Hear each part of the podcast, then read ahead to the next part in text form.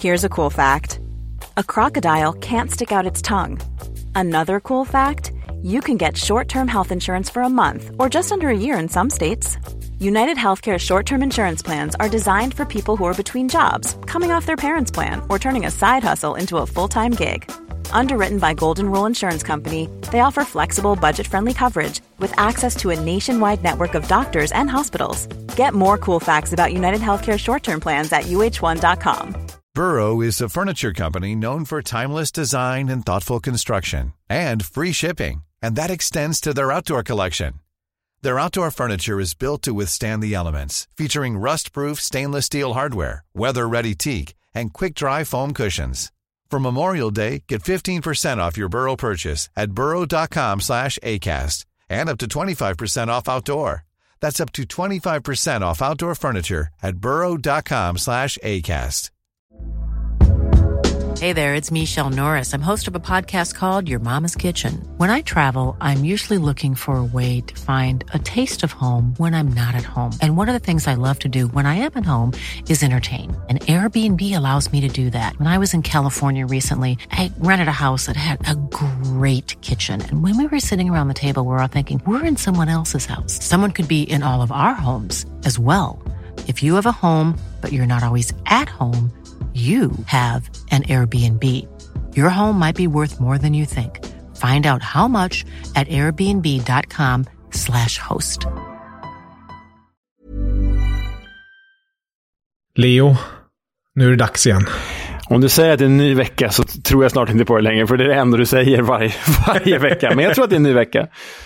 Det är ju det, men jag, då säger jag inte det. Jag låter dig ha sagt det, mm. helt enkelt. Mm.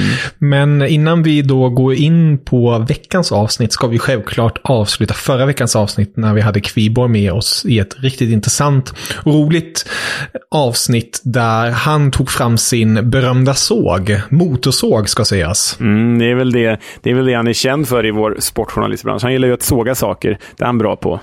Verkligen.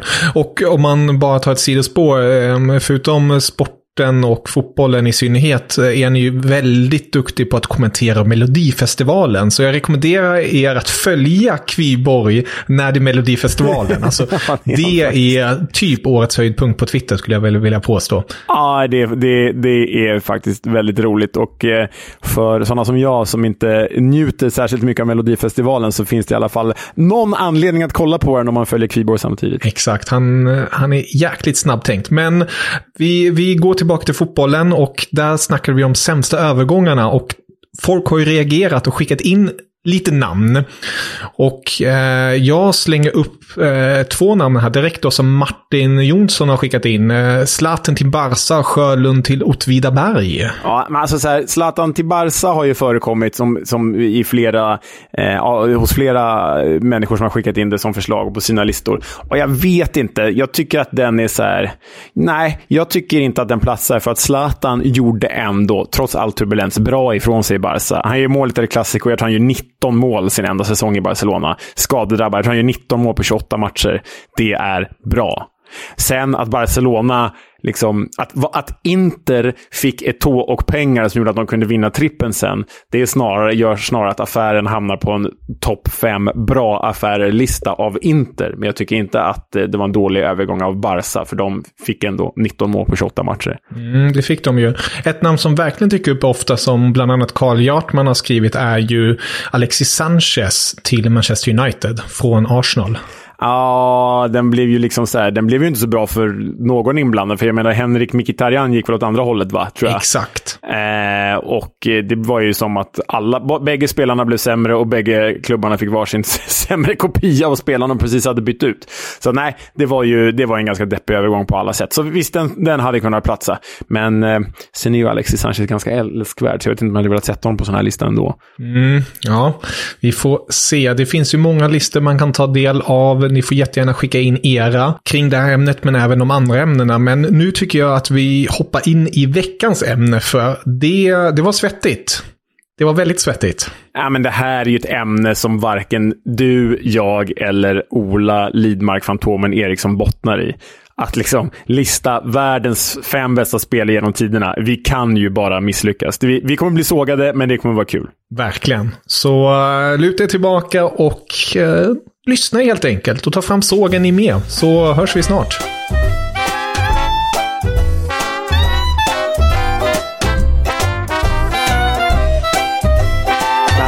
Vänta, vänta. Fan vad jobbigt! Åh oh, gud, jag kommer bli så sågad.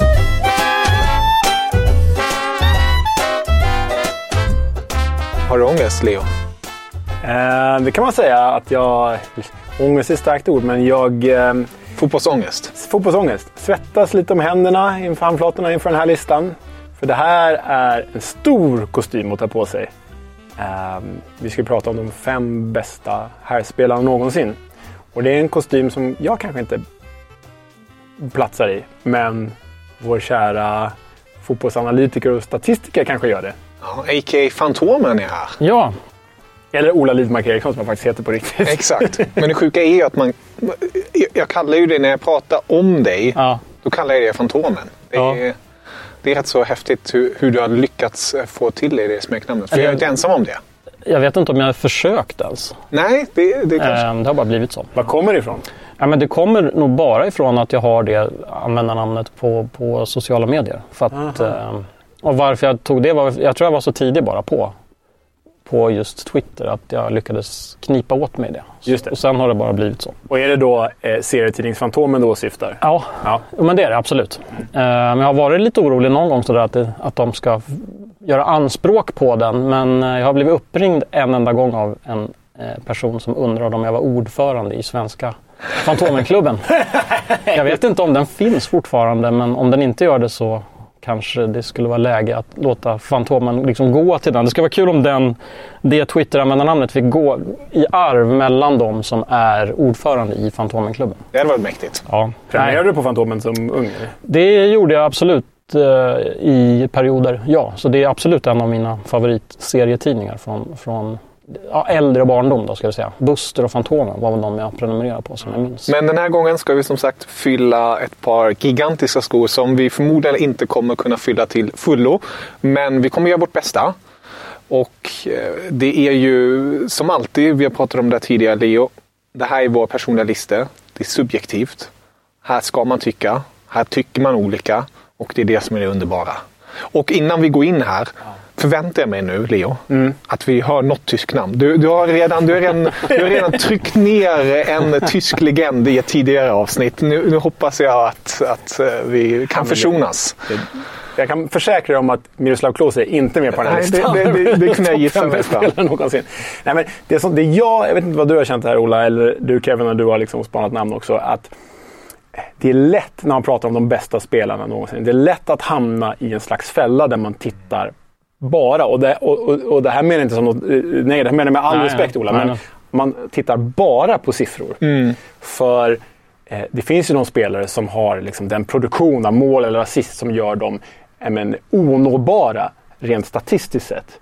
Men är det är det det som verkligen eh, sätter fingret på världens bästa spelare någonsin? Det kanske är det, eller är det någonting annat? En Eh, typ av fotboll som kanske spelare som Maradona, Zidane, Bergkamp stod för. Att med så här mer artisteri och genialitet än något annat. Eller Xavi från en mer tillbakadragen eh, eh, position. Det, det, jag har känt i alla fall att det varit svårt att väga siffror mot känsla här. Vad, vad har du? Har du haft någon modell, Ola? Eh, nej, men det var ju lite kul att eh, bli inbjuden till det här avsnittet eftersom det känns som att vi all, eller alltid när jag blir inbjuden till poddar så ska det ju pratas siffror och uteslutande siffror. Och eh, jag är inte helt förvånad att det är ni två som ändå bjuder in mig. Vad jag känner ändå är den första gången när jag blir inbjuden kanske att prata någonting annat än det rent subjektiva. För, eller det rent objektiva. Därför att det här kommer ju bli subjektivt. Det, går, det är helt omöjligt. Jag har gjort ansatser och eh, det första jag gjorde var att ringa min far som är en bit över 70 år som var på Råsunda och såg VM-finalen 58 och liksom har berättat många fina historier både om den och om andra spelare från den tiden. Och, eh, försökte väl börja prata med honom då om liksom försöka få perspektiv kring det här. Men eh, det ska man dels ha med sig att han är ganska tydlig med att det var Garincha och eh, spelaren med det otroliga namnet Va? Va? som var de stora stjärnorna då. Så om han pratar VM-finalen så pratar inte han Pelé utan eh, kanske framförallt Garincha då, som var den som han åkte för att se från Enköping då 1958.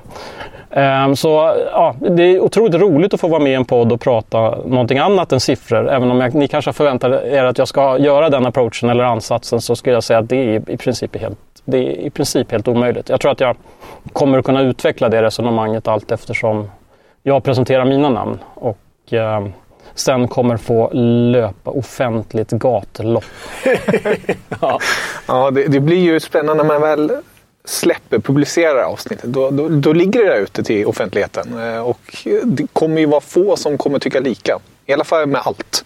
Ja, det, är, men... det är nästan till omöjligt. Ja, men så är det ju. Jag, sen är jag, lite, jag blir mer och mer sugen på din lista här. För det, nu är det här eh, eh, ljudmässigt medium. Det är ju en podd som alla vet. Men ni som inte ser någonting här. Det är ju så att Ola sitter i en Adidas tracksuit-överdel. Eh, som är eh, retro Boca Juniors. Mm. 5 plus. Svinsnygg. Men mm. då får ju mig direkt att tänka på att det finns någon slags eh, bocka-koppling på den här kommande listan. Kan ju vara så. ja, så kan det vara. Det får vi se. Eventuellt. Mm. Eventuellt.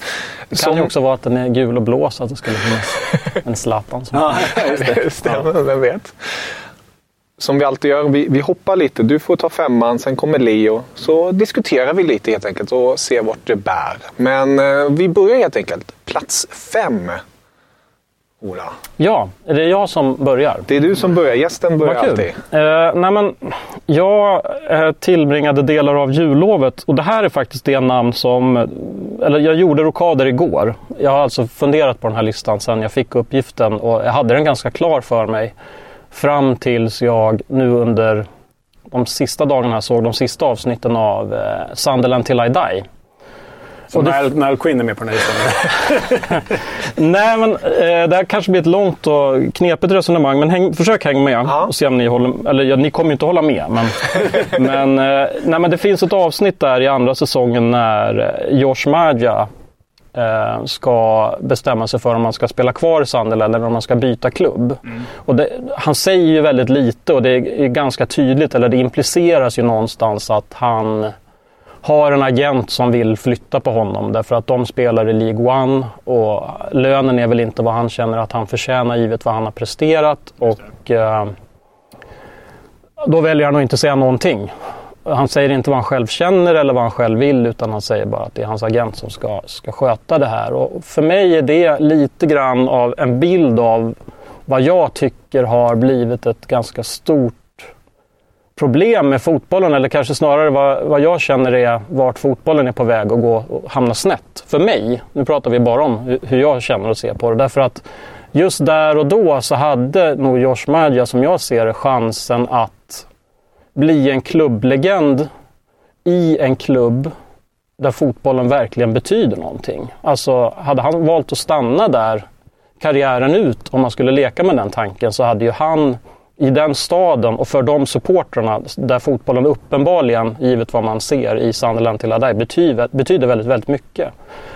Um, och uh, för mig så har jag egentligen tagit fram tre så statuter som jag har försökt förhålla mig till, till den här listan. Och den ena är, vi ska kalla det för då ett CV, vad man har gjort under hela sin karriär. Eftersom det ändå det är någonstans det vi får titta på, alltså gärningen.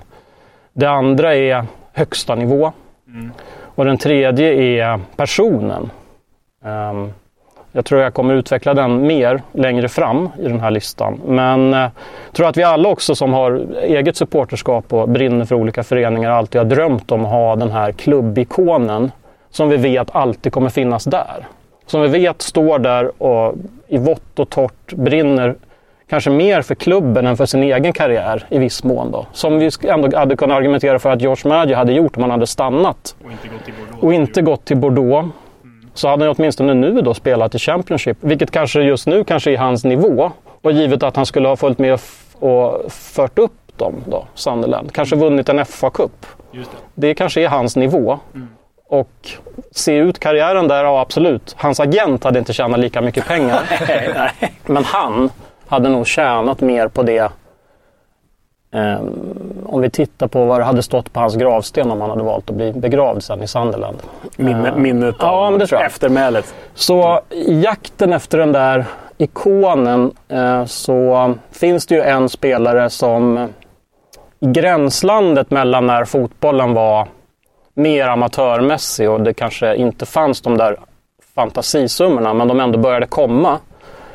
Um, I Sampdoria så hade vi en spelare som Francesco Flacchi som han kanske inte var tillräckligt bra för att flyttas på men han var ju ändå en sån där klubbikon som också stod... Ja men exakt. Och för mig så finns det ju en spelare som i det gränslandet valde att stanna istället för att bli en Galactico och som kanske valde att inte sätta sin egen karriär före klubben. Och um, det är Romas nummer 10. Jag misstänkte att det skulle där vi skulle landa. Ja. Mm. Francesco Totti. Och då pratar vi person och vad han står för som är otroligt mycket av det som är det fina med fotbollen.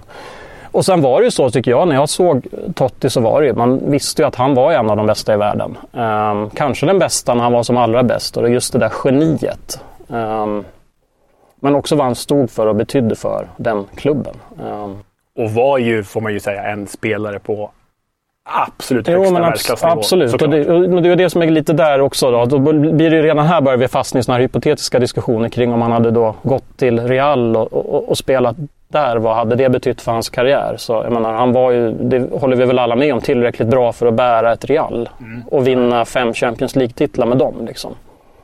Men eh, det var ju ett geni. Ja. Verkligen liksom.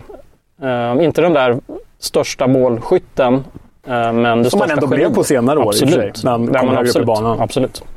Men då, då, är, då är du inne på, om jag tolkar det rätt här, då är du inne på att här, hans eftermäle hade varit så mycket större rent ja, globalt sett absolut. om man hade lämnat hans sportsliga mm, eftermäle ska jag säga, absolut. hade varit så mycket större absolut. om man hade lämnat Roma för Real absolut. eller Barcelona. Och det där är ju en av delarna, det kommer vi säkert ha fler gånger i den här vi diskuterar, men det är ju just det här med vilken omgivning man, ja. man eh, omger sig med och vad det betyder för bedömningen man gör av spelaren. Liksom. Ja. Um, ja, det är ju som eh, också sån här, om Zlatan hade varit brasse och vunnit två VM-guld med Brasilien och kanske avgjort eller gjort mål i bägge. Mm. Hur hade man bedömt honom då? Eller den här klassiska eh, Ryan Giggs-grejen. Att så här, för, nu är han skitstörre på många sätt utanför planen, men liksom på planen en av sin generations absolut bästa mittfältare. Mm. Ju. Men han fick aldrig spela VM. Och för, för mig väger det inte lika mycket som jag vet att det gör för andra. Alltså här, han spelar aldrig VM, då kan han inte vara en av de största. Eller som, som Messi nu innan han vann VM. Messi kan aldrig vara större eller bättre än Maradona, för han vann aldrig VM. Nej, men det var ju olika omständigheter. Messi kanske ändå var en bättre spelare än Maradona. Alltså, det, ja, men du är inne på något väldigt intressant här. Ja. Och fantastisk utläggning. Från, från Sunderland till, till, till Rom och Totti. Det, det är fin. Via Sampdoria ska jag säga. Via det är Sampdoria, enda gången jag kommer nämna dem. nej, nej, nej, men, ni förstår vad jag menar. Alltså, vad jag är ute efter. Alltså, mm. att om de här tre statuterna så... Han hade högsta nivå som var där uppe. Absolut. Han kanske inte har CV då, givet att han har förvisso scudetto och ett VM-guld. Men eh, inte jämförbart med andra stora spelare såklart. Men givet gärning och vad man var och vad han betydde för sin förening. Och I en tid när väldigt många andra hade agenter som tyckte att man skulle göra på andra sätt för att de själva skulle också ha en del av kakan. Liksom. Då vet jag vem han har som etta. Det är Thomas Müller. Väldigt alla de har VM-guldet, bara Bayern. Men här finns det säkert lyssnare som skulle gå in och bara Ola, Francesco Totti, mm. hur kan du? Ja, Men jag känner med din motivering här att ja, ja, ja, han är inte på min lista. Nej, nej. Men jag kan köpa att Totti är på en topp 5-lista. Det gör jag, absolut.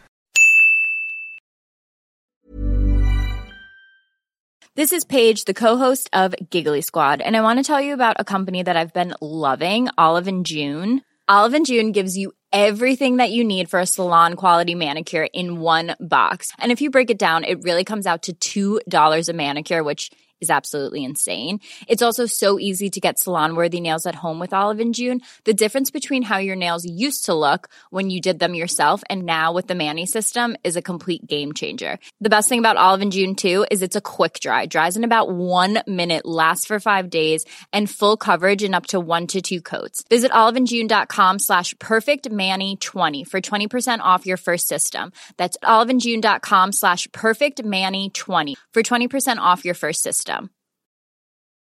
There's never been a faster or easier way to start your weight loss journey than with PlushCare. PlushCare accepts most insurance plans and gives you online access to board-certified physicians who can prescribe FDA-approved weight loss medications like Wigovi and Zepbound for those who qualify. Take charge of your health and speak with a board-certified physician about a weight loss plan that's right for you.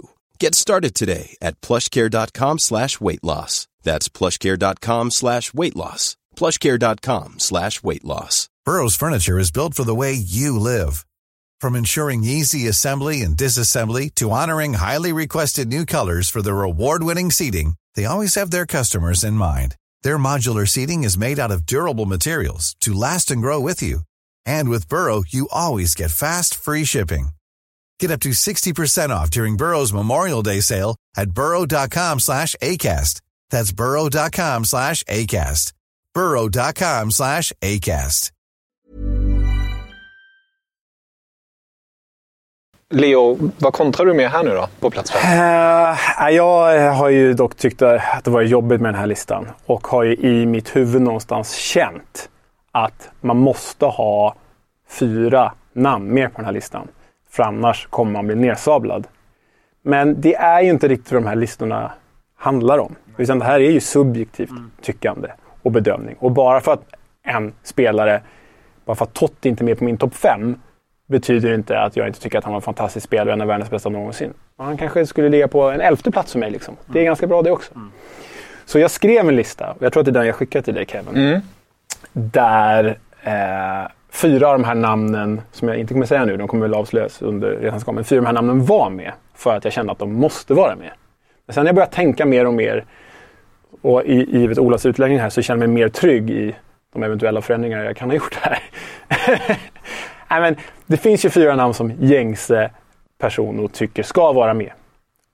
Och jag har nog frångått det lite grann också. För på min femte plats, om jag ska göra utläggningen lite kortare, så är det så att eh, jag har haft en spelare, jag har valt en spelare som nog var sin generations bästa fotbollsspelare i fyra säsonger.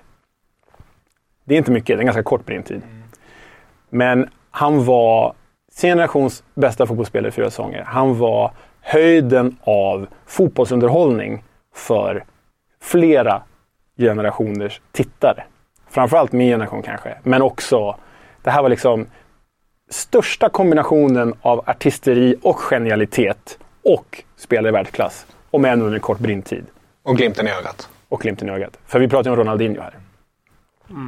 Och leendet. Och leendet. Liksom att tycka att, det- alltså att genuint få det att framstå som att det är här jag vill vara, det är det här jag vill göra och jag tycker att det är kul. Ja. Och symboliserar på något sätt fotboll. För Ja. de som inte ens kollade på fotboll, det var Ronaldinho man visste namnet på. Och lyfte Barcelona till den nivå de skulle vara på och till den nivån de kom att liksom, ta. Nu var ju han inte med på hela resan med Barcelona. Man skulle kunna argumentera för att Barcelona var det bästa klubblaget genom historien. Men han var med och startade den resan. Och han var ju en perfekt, ska jag kalla det för, YouTube-spelare också i en period när vi började se alltså typen, den typen av tjänster som YouTube är. När man började med de här klippen som man liksom kommer ihåg. Men det var inte bara dribblingen utan det var ju såna här helt absurda passningar som man kunde slå. Som, Ja, ja. som var liksom, Ah, ja. jag kan få gåshud. Man, det är så få aktioner jag verkligen får genuin gåshud av. Men han har ju många sådana. Ja, ja. Och här blir det lite så här, här beror, beror det på vad man har för kriterier. Det får ni göra hemma hur ni vill. Men ska man bedöma en spelare på hela sin karriär? Ja, nej, då, då kommer Ronaldinho inte med på ens kanske en topp 10-lista. För vi vet ju att åren efter Barcelona blev ju inte riktigt som man hade hoppats eller önskade sig. Men om vi pra, pratar peak fotbollsförmåga. Ja, men då är han sin generations bästa spelare. I kanske den mest konkurrensutsatta i epoken i världsfotbollens historia. Så Ronaldinhos fyra säsonger där i Barcelona, inklusive spelet i landslaget, det, det för honom till första plats för mig. Men skulle man till exempel jämföra honom med Zinedine Zidane, som, hade en, som var bra hela karriären igenom. Det, det är två lite olika saker och hans peak var ju också otrolig. Men, men Ronaldinho femma för mig. Ja, fint namn det med. Och kul också. Som sagt, det är kanske inte de två givna namnen man hade tänkt sig på sådana här listor direkt. Men eh, det är två artister som eh, verkligen bjöd på sig själva.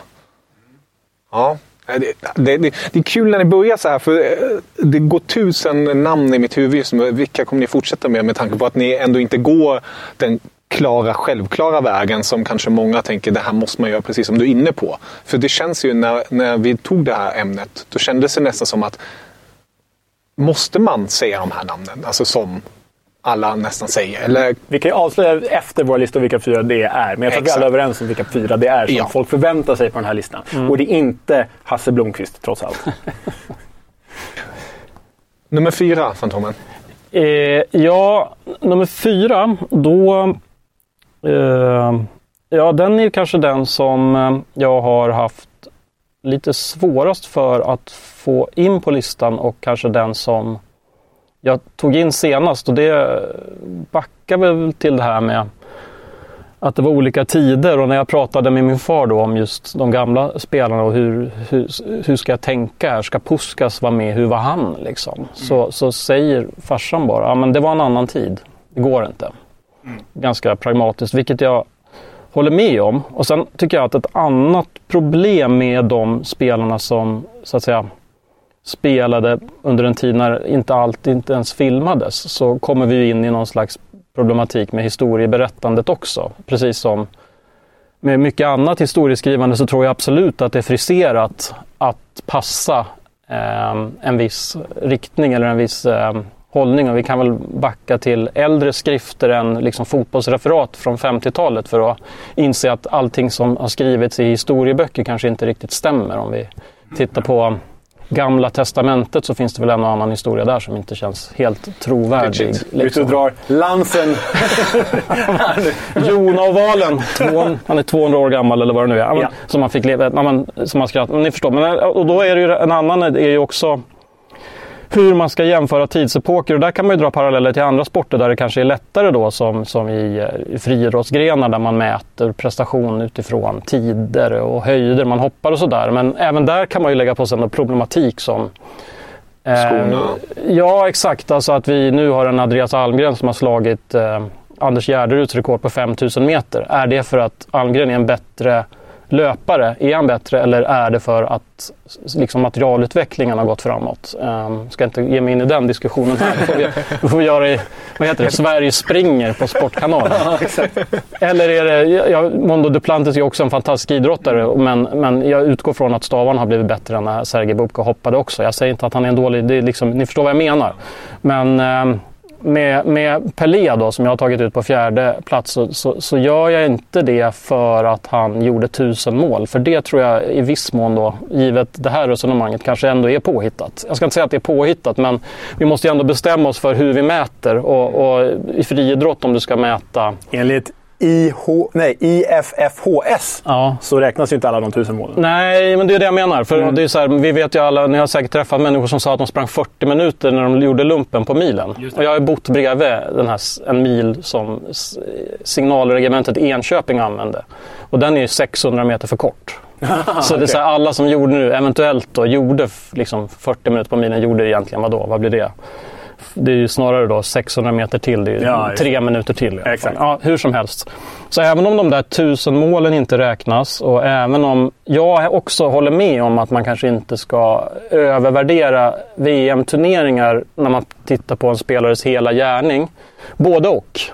Å ena sidan kan man göra det tycker jag utifrån att vi gör ju det när vi tittar på våra vinteridrottare till exempel. Där betyder ju OS-guld egentligen allting. Ehm, Så det är klart att ur det perspektivet så skulle ju VM-guld, men där måste man ju också prata om omgivningen. Ehm, Det är ju omöjligt för Zlatan eller ens Puskas, även om han var väldigt nära, att ta det där VM-guldet för att man är beroende av sin omgivning också. Så man får ju ta den med en liten nypa salt.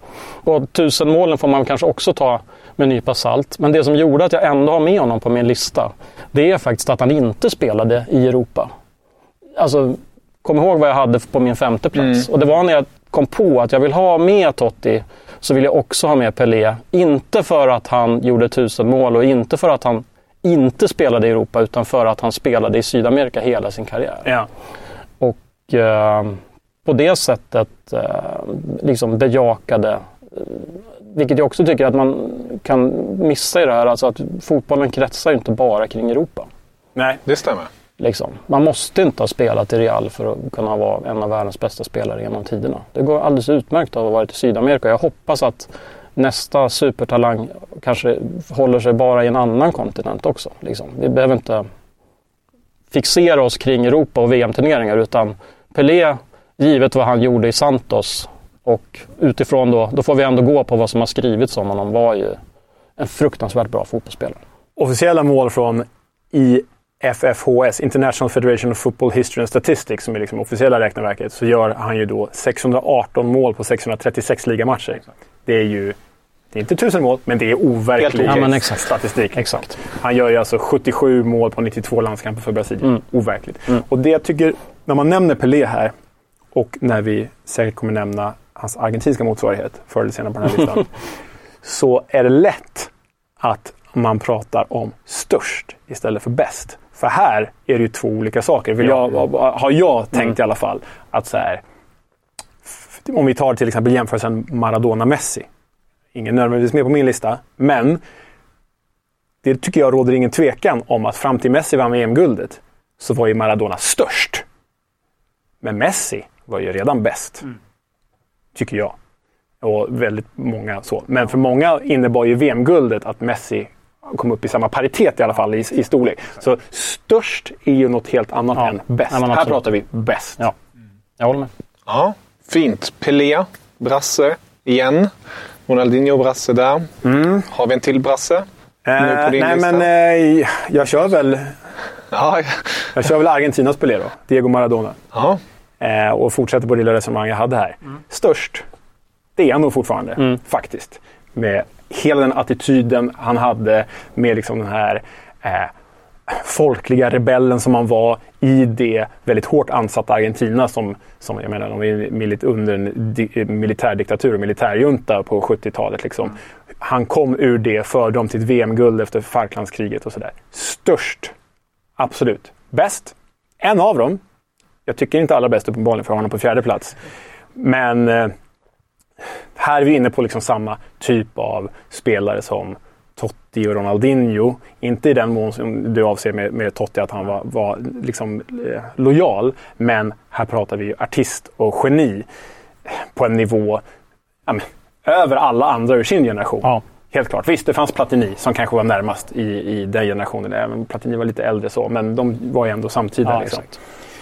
Och sen det avtryck han lämnar då genom att liksom vinna Napolis dittills och hittills två enda ligatitlar, vinna Uefa-cupen med dem, ta Argentina till det här VM-guldet.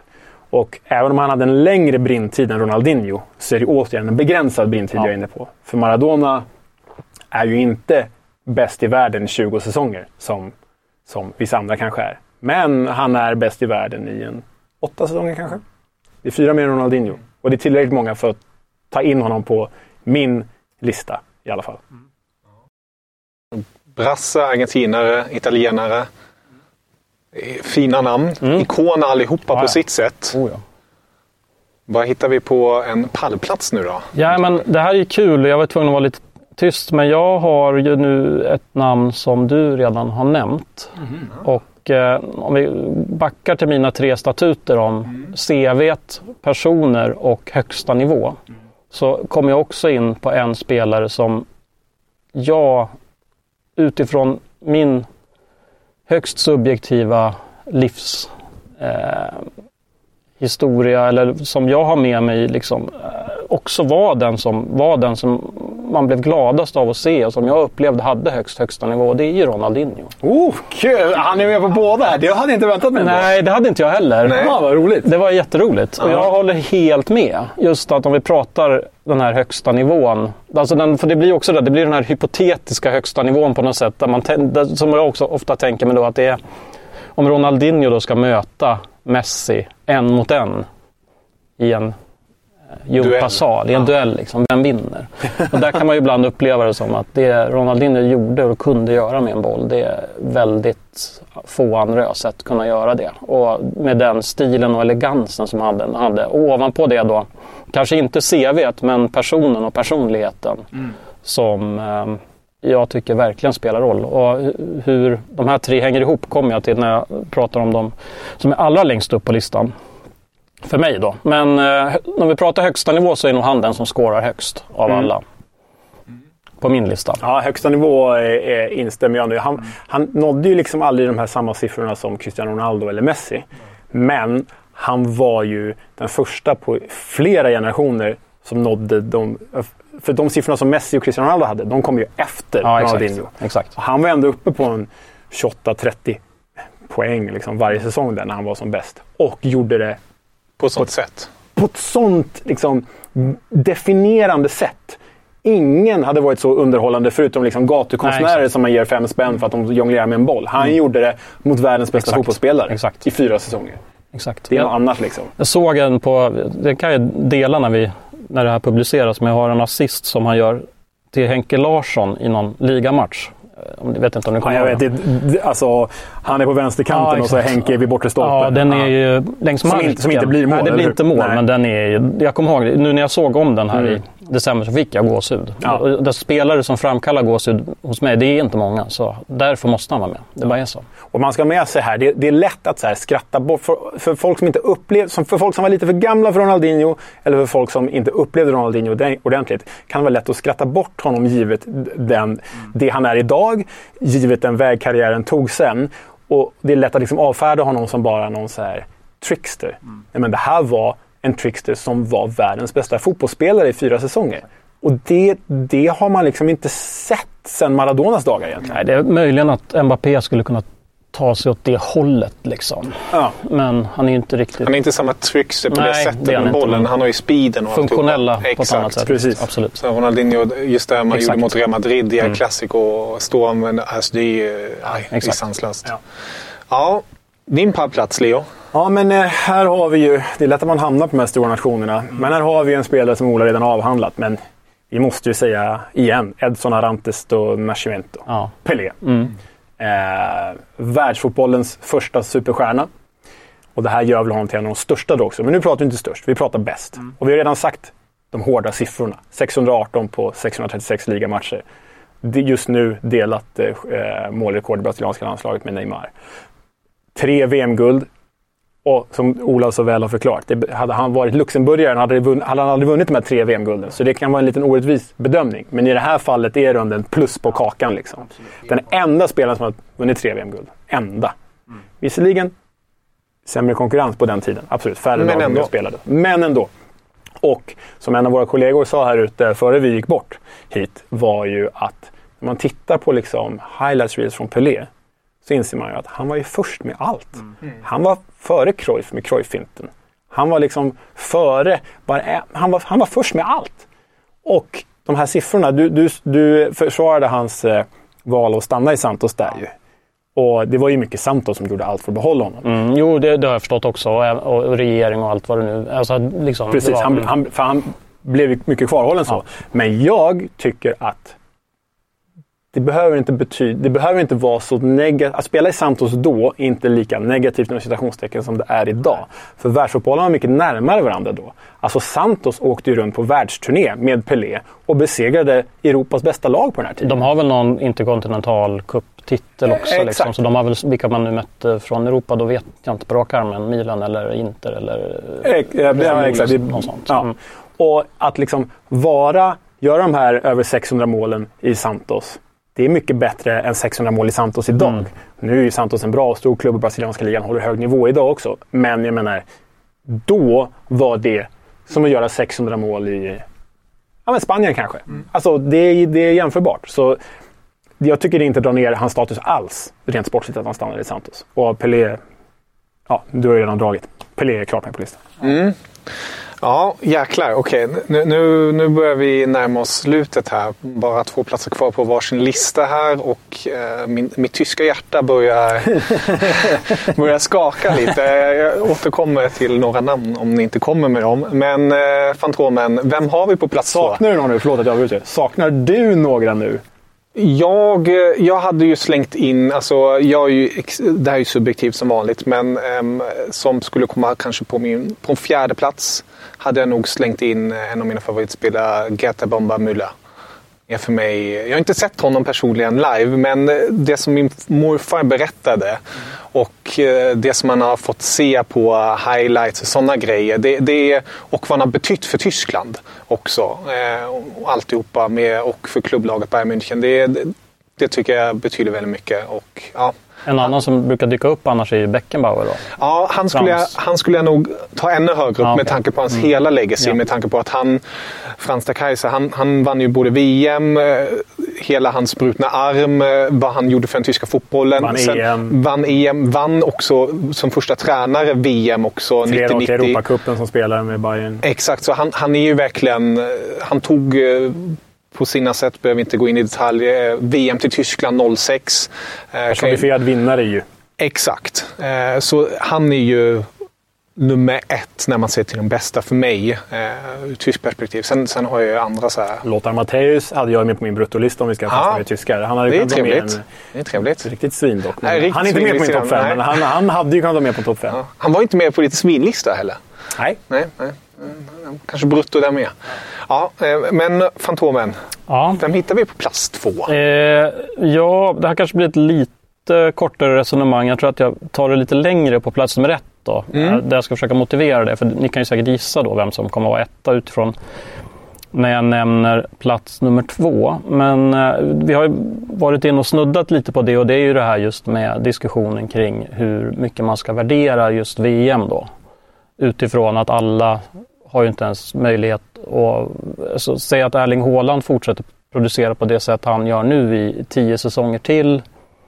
Uh, mycket möjligt att han aldrig någonsin ändå kommer att dyka upp i de här diskussionerna just för att han mest Kanske troligt... aldrig ens får spela ett VM. Nej, exakt. Och, och, ehm, tittar man på CV så är det klart att VM ändå på något sätt spelar roll, men eh, oavsett, eller så här, om man bejakar att VM eh, spelar roll så måste man ju också då i, i det resonemanget ha Messi som etta. Eh, och bejakar man det inte så måste man ju kanske inte det utifrån att då borde man redan ha haft honom som etta redan innan. Ja, precis. Ehm, ja, verkligen så. så, så eh, jag tror att alla är överens om att om du tittar på CV så är ju Messi nummer ett. Men eh, för mig skårar han inte riktigt lika högt på de andra två parametrarna. Det vill säga person och eh, högsta nivå. För sig, nu skjuter jag mig själv i foten genom att säga högsta nivå. Det är, det är klart att han har det. Men jag tror att han skårar inte lika högt just på person där. Utan en sån gärning är ju då, skulle han kanske ha stannat i Barca liksom måste du jaga pengarna. Och det är också en anledning till att jag inte har med Cristiano Ronaldo då, överhuvudtaget på min lista. Nu säger jag det, Avslöjande. Ja, men det, kanske jag gjorde ett misstag där. Men nej, någon nej, av dem var tvungen att vara borta. Och det, det, det är ju samma där. Det är ju så här mer alltså att eh, i den position han har så kan man ju också såklart förstöra sitt eftermäle ganska tidigt och, och jaga pengar som man inte behöver i länder som kanske inte är helt demokratiska tycker jag är tveksamt om man ska prata om en person. Ehm, och det kommer in mer på hur person hänger ihop med hur jag tycker man ska mäta störst. Ehm, och det kommer också kanske bli lite fotbollsekonomi eller filosofi, Mm, kvantfysik också. Prata om tid kan man ju också göra. Man ska prata om liksom tids, hur länge behöver man ha, hur lång behöver liksom den här perioden ha varit. Men eh, nummer två för mig är Leo Messi. Och, och det kanske ändå är då i lite så här också protest utifrån att eh, VM är inte det som jag tycker nödvändigtvis ska avgöra hur, hur vi sammanfattar Messis totala gärning. Utan vi måste ju titta på hur bra han var när han var som bäst. Och, och då är det ju också en sak som kanske i viss mån talar lite emot honom då utifrån vad vi har pratat om tidigare. Och som också spelar in på hur jag har valt ettan och det är ju vilken omgivning han har haft. Klart att vinna VM i Argentina är väl kanske inte riktigt lika lätt som det har varit, så skulle ha varit att vinna med Brasilien när de var som bäst om du tittar på vilka spelare som var där. Men det är en turnering och det är 50-50 i alla matcher. Så det är liksom, spelar du ett VM tillräckligt många gånger så kommer du vinna förr eller senare. Liksom. Om du har ett hyfsat lag. Är du Sverige så kommer du aldrig vinna eller så kommer du vinna en gång vart, var, hundra, vart hundrade försök. Men Nu får vi in lite siffror. Det är. Ja, det är ju så. Det är så lite, lite så krasst jag kan ibland se på VM-turneringar. Att, att, eh, självklart spelar prestationen roll, men du kan ju aldrig ge dig själv större odds än säg 70-30 eller 80-20. Och då, du kommer inte vinna VM även om du har det bästa laget varje gång. Vilket såklart också är skärmen med VM. Och, men det måste man ju ha in i det. Men det jag vill säga är, förlåt, jättelångt konstigt resonemang. Men det handlar ju om att Messi också då när han var i sin peak och gjorde allt det som han gjorde om vi pratar siffror. Gjorde det i världens bästa lag under världens bästa tränare. Eh, och för mig också då i en klubb där visst att vinna betyder en del men det sitter ju ändå ganska många turister som går hem och sätter sig på hotellrummet och dricker en kopp kaffe när liksom, Messi har tagit hem Champions League-titeln. Det, det är liksom för mig, det, men ska, ska han, det framkallar det- det- inte lika mycket känsla för mig. Liksom. Men ska hans, eh, bara- bara så här, om vi leker djävulens advokat. Ja, jättegärna. ska, ska hans fotbollsgärning bedömas av hur många på läktaren som verkligen bryr sig? Nej, inte? det, nej, det ska det inte. Men det ska, väl, det ska väl bedömas av vilken omgivning han spelade i. Lex, vilka skor du har haft på foten när du har sprungit ditt personliga rekord på 10 000 meter. Lex, hur lång var sträckan du sprang när du påstod att du har sprungit en mil på 40 minuter. Ehm, det är klart att om du hade eh, eh, Vaporfly 4% på fötterna så kommer du springa 4% fortare. Och det är klart, om du tränade under Pep Guardiola och har Iniesta och Xavi bakom dig så kommer du göra fler mål. Och jag, jag förstår det här resonemanget. Jag, jag fortsätter leka djävulens advokat. för Ja, jag- för jättegärna, men jag kommer ju få leva... På tal om det offentliga gatloppet. Det är här det kommer. Ja, men jag, jag, Ja. Mm. jag, jag köper delar av resonemanget, men så känner jag också så här. Men det var ju inte så att Messi bara gav sin plats i Barcelona, utan han var ju tillräckligt bra för att Ja, ja. spela Ja, under Guardiola, absolut. spela med Xavi Iniesta och faktiskt vara med, som vi nämnde med Ronaldinho, vara med och bygga upp Barcelona igen och faktiskt vara med hela vägen ut. Fortfarande världens näst bästa spelare genom alla tider. Det är väl ändå Det okej? är, gan- det är ganska bra. Det är, det är ganska... Lek djävulens advokat du, men det är fortfarande nummer två. det, det är bra. Ja. Oh, men man är riktigt sugen på din etta. Alltså. Ja, det jäklar. Mm. Vem har vi på, på annan plats på, hos dig? Får Ronaldo plats på din lista? I den här bruttolistan som jag skickade till dig, eller den här färdiga topp 5-listan jag skickade till dig, så var ju han med på den listan. Mm. Han var ju till och med tvåa på den listan. Det är den plats vi har kommit till nu. Och tittar man till siffrorna, bara på offensiva siffror, produktion liksom. Äh, då finns det ju bara Leo Messi som kan mäta sig med honom i hela världsfotbollens historia. Och också där, han var ju också lite den där Ronaldinho-tricken. eh, Liksom. Ja. Elegansen, Ja. dribblen. Som, Och han har gjort en liksom, rent sportslig fantastisk resa. Från ung trickster i Sporting och dribbler och underhållare till den här ganska lik Zlatans resa på många sätt ju. Från show, showman och till liksom maskin. Och att nej, jag tycker också den, en sak som jag tänkte på när det gällde Sunderland till I die. Och, varför kommer jag tillbaka? Jo, men för att i, när Totti till exempel firar ett mål så gör han det för fansen och för klubben. Medan när Ronaldo firar så firar han för sig själv. Det, det är ju en, en känsla, men jag kan dela den känslan också. Mm. Jag säger precis, det är en, jag säger inte att det, Det måste är vara så, så, men det- jag, jag, det är så, man upp, det är så Ja. jag upplever det. Ja. Liksom. Och det, det, det tycker jag talar emot honom utifrån mina statuter i alla fall. Ja. Nej, men, här, ingen kan, man kan inte ifrågasätta Cristiano Ronaldo rent sportsligt. Och liksom att bedöma honom på hans sista två år, äh, och hur slutet blir med Al Nasser som är ovärdigt. Men det kan man inte göra när man säger, jag menar om vi kan lyfta Ronaldinho till den här listan på fyra år, på hans fyra år, då, då kan kan, vi göra det, man ju verkligen argumentera för att Cristiano Ronaldo till och med skulle kunna vara etta på en sån här lista. Det köper jag. Om någon, någon säger det, fine, jag köper den åsikten. Och jag hade honom som sagt som tvåa. Men sen när jag liksom började väga in andra saker än bara siffror. Nu är du och jag kanske inte exakt samma statut, men ändå så här. Den här, ta typ Johan Cruyff. Det var ingen spelare av siffror. Han var större än så. Kan man säga så? Liksom? Ja, ja. Eh, och, och som Ronaldinho också. Ronaldinho var visst knuten till en offensiv produktion, men han var också större än Det siffror. var ingen kon på ett sätt. För, ja, ja, men också liksom Xavi, som kanske är världens mest spelintelligenta spelare genom tiderna, kunde inte mäta i siffror heller. Inte i alla fall så hårda siffror som, som eh, mål och assister. Så tittar man bara hårt på siffrorna och titlarna, för jag menar Cristiano Ronaldo, liksom Beckenbauer, två av världshistoriens största vinnare. Det går inte att ifrågasätta. Men lite, på ett sätt lite synd att den här listan, det här avsnittet inte är en topp 10. För det hade ju Cristiano Ronaldo varit med. Ja. Frans Beckenbauer hade varit med. Johan Cruyff hade varit med på min lista. Riktiga Ronaldo hade varit med på min lista. Men jag landar i Zinedine Zidane här på andra platsen. Ja, jag- tänkte faktiskt på hans namn självfallet när vi pratade om det här. Och jag tänkte att jag är förvånad att jag inte har hört det ännu.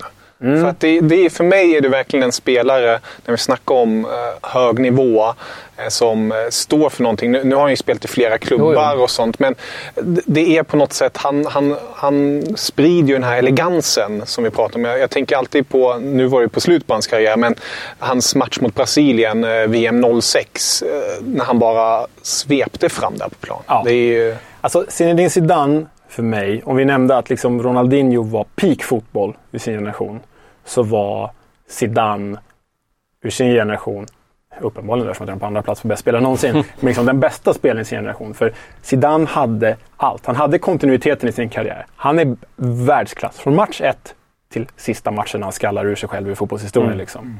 Eller kanske skallar in sig själv i fotbollshistorien. Precis. Han vinner VM-guld. Han vinner EM-guld.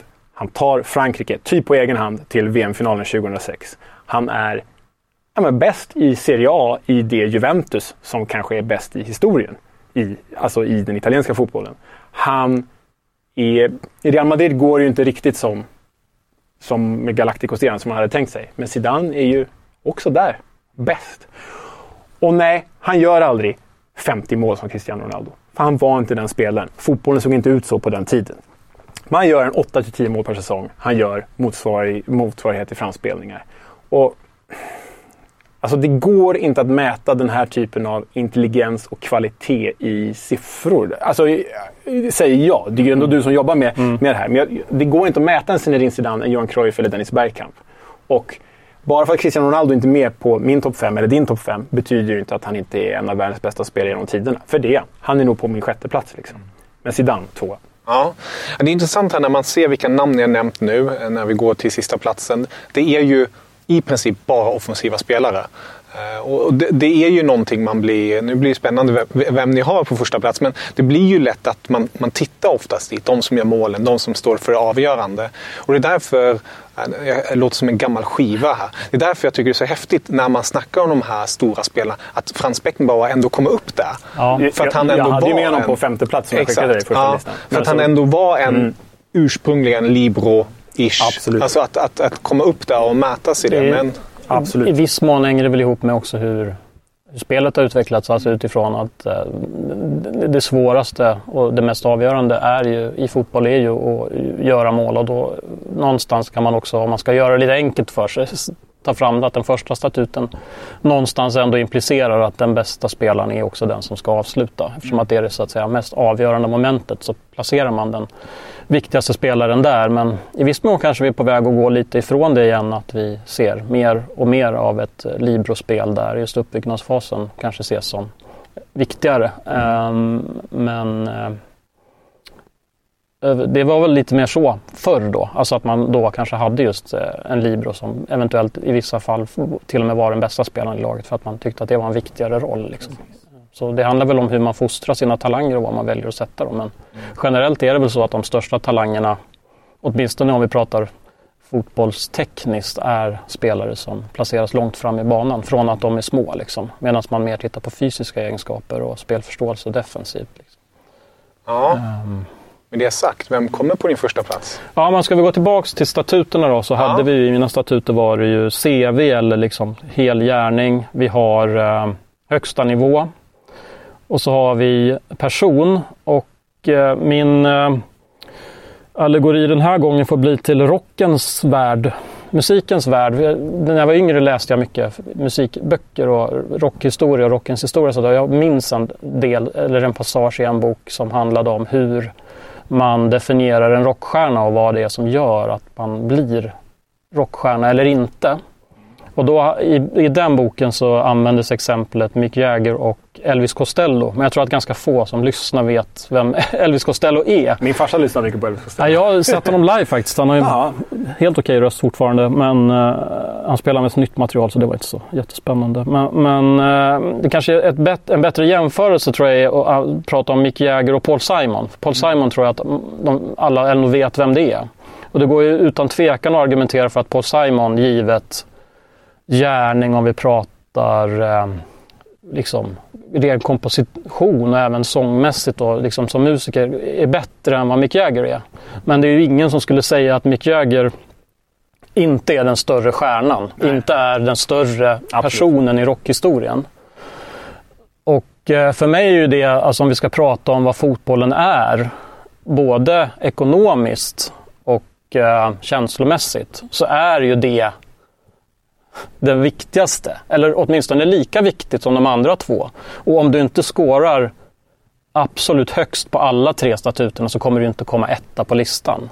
Och det råder väl ingen tvekan om att den som jag har som etta på listan hade en högsta nivå som var helt osannolik. Givet då, den tiden. Det man fick se, kommer jag ihåg, när man fick se av Diego Armando Maradona.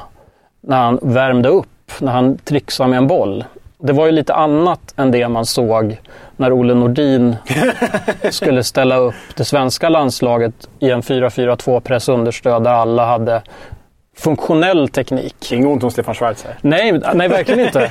Men ni förstår vad jag menar. Alltså, givet var jag kommer ifrån och den fotboll som vi liksom fostrades i och såg på hemmaplan så var ju Maradona någonting helt annat. Han var rockstjärnan. Han var Mick Jagger och Messi är Elvis Costello. Förlåt, Paul Simon. Han har skrivit låtar CV-mässigt som är helt fantastiska, som alla kan utan till. Medans Maradona är Mick Jagger, rockstjärnan som viftar på höfterna och, och, och dricker en lite whisky om dagen men ändå gör framträdanden som är helt otroliga. Maradona är John Lennon och Messi är Paul McCartney. Ja, är, den är kanske ännu bättre. Verkligen, verkligen så. Går inte att särskilja dem förutom den där millimetern Nej, där precis. John Lennon är lite större. Precis. Nej, men så, så för mig är det ju känslomässigt och sen också då om vi också pratar om, igen återknyter till Sunderland, så det Maradona betyder för Napoli är för mig kanske det som också ännu mer tippar över till Maradonas fördel. Vi behöver inte prata om VM. För mig handlar inte det här, den här distinktionen, även om Messi hade vunnit tre VM-guld så hade jag inte hållit honom högre. Därför att det Maradona gjorde och det han betyder för människor i Neapel, i en, också i en stad där fotbollen, precis som i Sunderland, betyder någonting fortfarande. Um, så det är nog framförallt det. Högsta nivån och vad han betyder för Napoli. Fantastiskt att Sunderland knyter ihop, börjar och knyter ihop säcken i det här avsnittet när vi pratar om bästa spelare genom Och tiden. då hade jag ju rätt med att spana Ja, på din tröja. Det är klart du ville ha ett budskap där ju. Ja, Leo, nu fick vi höra, alltså först och främst, stor eloge, eh, Fantomen, för, för dina utlägg. Det är fantastiskt med metaforer och liknelser. Det uppskattas väldigt mycket. Leo, plats ett. Ja, nej, men han har ju redan avhandlats. Ola har redan haft honom på andra platsen här. Och där Ola väljer Maradona så väljer jag Messi. Och här finns det många saker som spelar in förstås. Ola upplevde Maradona. Min upplevelse av Maradona i VM 94. Mm, jag var väldigt ung så. Så jag, jag ska ju erkänna, jag har aldrig... Det här som ni- har smittats av har jag ju aldrig kunnat eh, få. del av. För jag Nej. upplevde Nej, men bara det är väl det som, liksom. som man kan använda om Pelé också. De som smittades av Pelé, den generationen. Liksom. Ja. Visst, absolut. Eh, exakt. Men det är ju känslomässigt. Och Messi, ja, alltså det, det som jag har sagt kan ju redan sägas. Jag hade, även utan VM-guldet hade jag hållit honom som högst. Det var därför jag gillade att leka djävulens advokat där på, på din andra plats. Men han har gjort näst flest mål i världshistorien, flest assister i världshistorien den här säsongen. Och det var en annan typ av fotboll. Det är svårt att jämföra eror. Och han har ju alltid varit mer målskytt än vad Maradona varit. Det betyder inte att han är bättre av den anledningen. Men den här säsongen 11-12, då gör han alltså 73 mål i alla tävlingar. Det är unheard of liksom. Och jag bara jämförde med den säsongens skyttekung i NHL. I NHL spelar man 80 matcher. 82 i grundserien. Sen är det Stanley Cup på det. Steven Stamkos. Han gjorde 60 mål. Så Messi gjorde 13 mål mer än NHLs bästa målskytt. Fast det här var en period när NHL var väldigt defensiv. Ja, det var när Tampa Bay var som bäst. Ja, ja. Devils. Men det var lite tidigare för sig. Ja. Nej, men det, det är ändå, Nej, den, jämförelsen är ändå Ja. sjuk. Oh, Liksom. Den, det, så, jag vet inte. Messi, eh, han kommer ju ta, vara den med flest titlar genom tiderna. Han kommer ju ta fler än Dani Alves. Liksom. Eh, och synonym med det är Barcelona som väl sägs av många vara världens bästa lag genom tiderna. Det här är ju hårklyveri. När vi är på topp fem världens bästa spelare någonsin, då blir det lite hårklyverier liksom. Och subjektivt. Men dubbelt argentinskt i topp, det är ju vilket jävla år de har. Ja, ja det måste man verkligen säga. När de kommer med på de här listorna. Ja, verkligen. Jäklar. Ja. Nej, eh, underbara listor. Eh, personligen är, är jag väldigt sårad, men eh, jag får ta det helt enkelt. jag tänkte med dina fina så pelare tänkte fan Thomas Müller har en chans nu. Ja, det. Eh, han har vunnit allt, han har stått för allt, han är ikonisk och så. Men nej. Eh, lyssnare, skicka gärna in era listor. Det ska bli jäkligt roligt att se. Hur mycket hatar ni oss för Cristiano Ronaldo? Ja, precis. Det här är ju Team Messi. är det väldigt tydligt här i studion att det är Team Messi. Så ni Team Ronaldo, skicka in era listor. Även ni Team Messi, även ni icke-Team Ronaldo eller Messi. Team Johan Cruyff. Han var inte Team med Johan. Cruyff, Det finns väl precis. tre, fyra stycken där ute som håller på Rom också som kanske, Ja. som kanske håller med mig. Ja, precis. Resten Det är det, vi vet i alla fall att Gusten kommer ju vara väldigt Just nöjd det, över, just över din femte plats där. Eh, Bra att du inte slängde in Kaká, för då hade han plötsligt bara Just fått magsår för att han hade honom på en annan lista Just som så inte var så populär. Men eh, med det sagt, skicka in gärna era listor till mig, kevin.bade.tv4.se eller via Twitter. Nå oss alla tre där. Fantomen, ett sant nöje. Det var jättekul att få vara med. Ja. Och får jättegärna gästa igen. Jättegärna. Ja, wunderbar. Auf Wiedersehen. Hej då. Hej.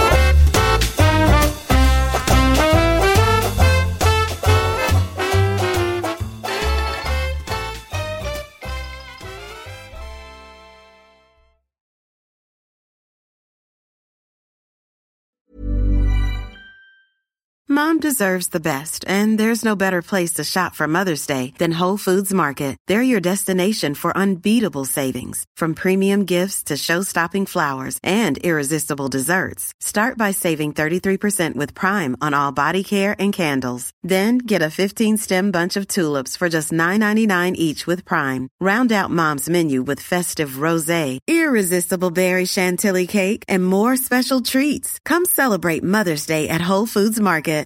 Support comes from ServiceNow, the AI platform for business transformation. You've heard the hype around AI. The truth is, AI is only as powerful as the platform it's built into.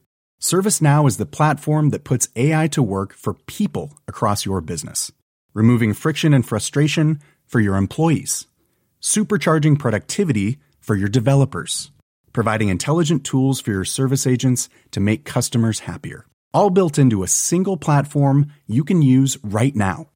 That's why the world works with ServiceNow. Visit servicenow.com slash AI for people to learn more. When you make decisions for your company, you look for the no-brainers. If you have a lot of mailing to do, stamps.com is the ultimate no-brainer. Use the stamps.com mobile app to mail everything you need to keep your business running with up to 89% off USPS and UPS. Make the same no-brainer decision as over 1 million other businesses with stamps.com. Use code PROGRAM for a special offer. That's stamps.com, code PROGRAM.